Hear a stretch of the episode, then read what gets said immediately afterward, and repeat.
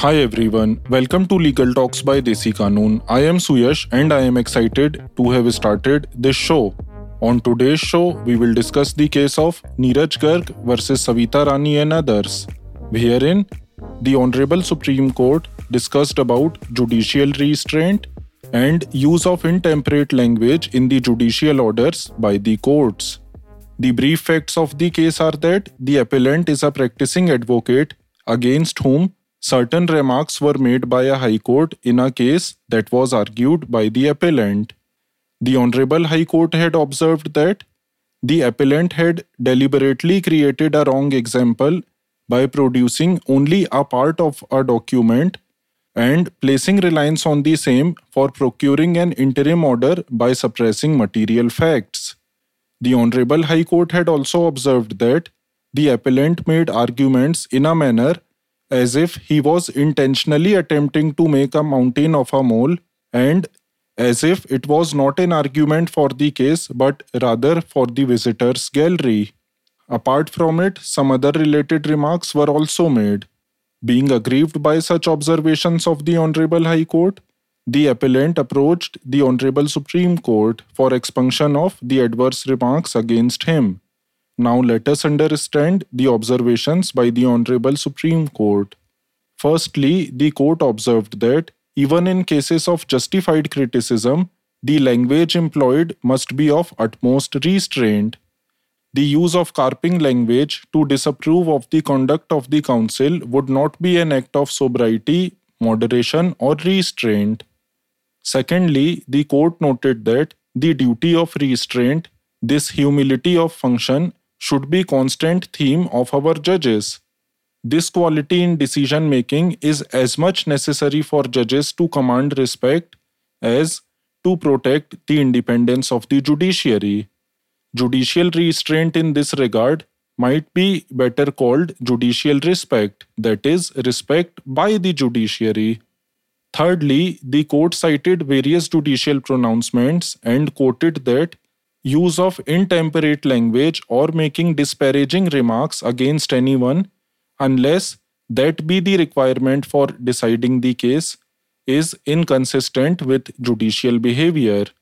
Written words in judicial orders are for permanent record, which make it even more necessary to practice self restraint in exercise of judicial power while making written orders. Fourthly, the court explained that though it is important that judicial freedom must exist for free and fair discharge of duties by the judges, but the same also requires that unsolicited remarks that have no bearing on the adjudication of the case must not be made.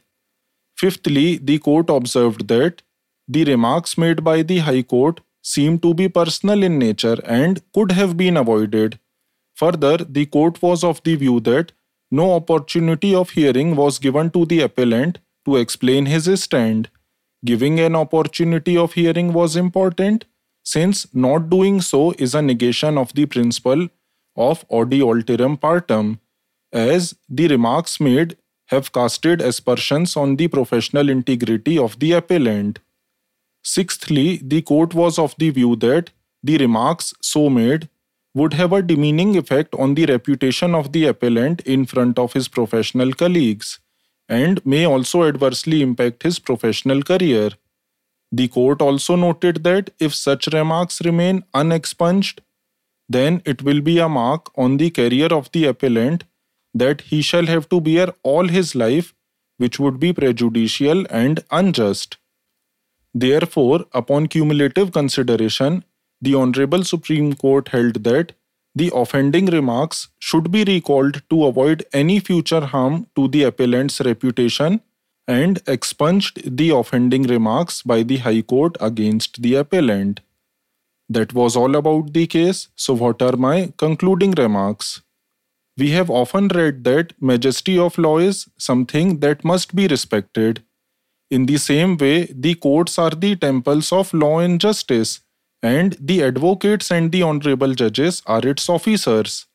When something does not have any bearing upon adjudication of any matter, then the Supreme Court rightly observed that comments relating to the same must not be made by any court, If at all there is something wrong with the conduct of an advocate, then the judges are always free to report such conduct to the disciplinary body of the advocates, that is, the respective bar council. But making observations in a court order about conduct of an advocate would have a stigmatic effect upon his career and should be avoided. Hence, I hope you enjoyed listening to the show. Thank you for listening.